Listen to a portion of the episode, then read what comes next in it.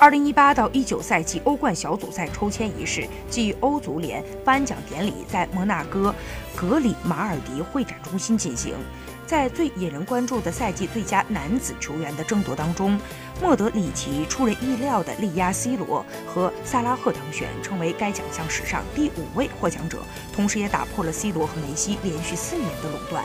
进入到最终三人候选名单分别是 C 罗、莫德里奇和萨拉赫。普遍认为 C 罗是这一奖项的最大热门。过往两个赛季，C 罗都是这一奖项的得主。而在2017到18赛季，C 罗的表现也是无懈可击的。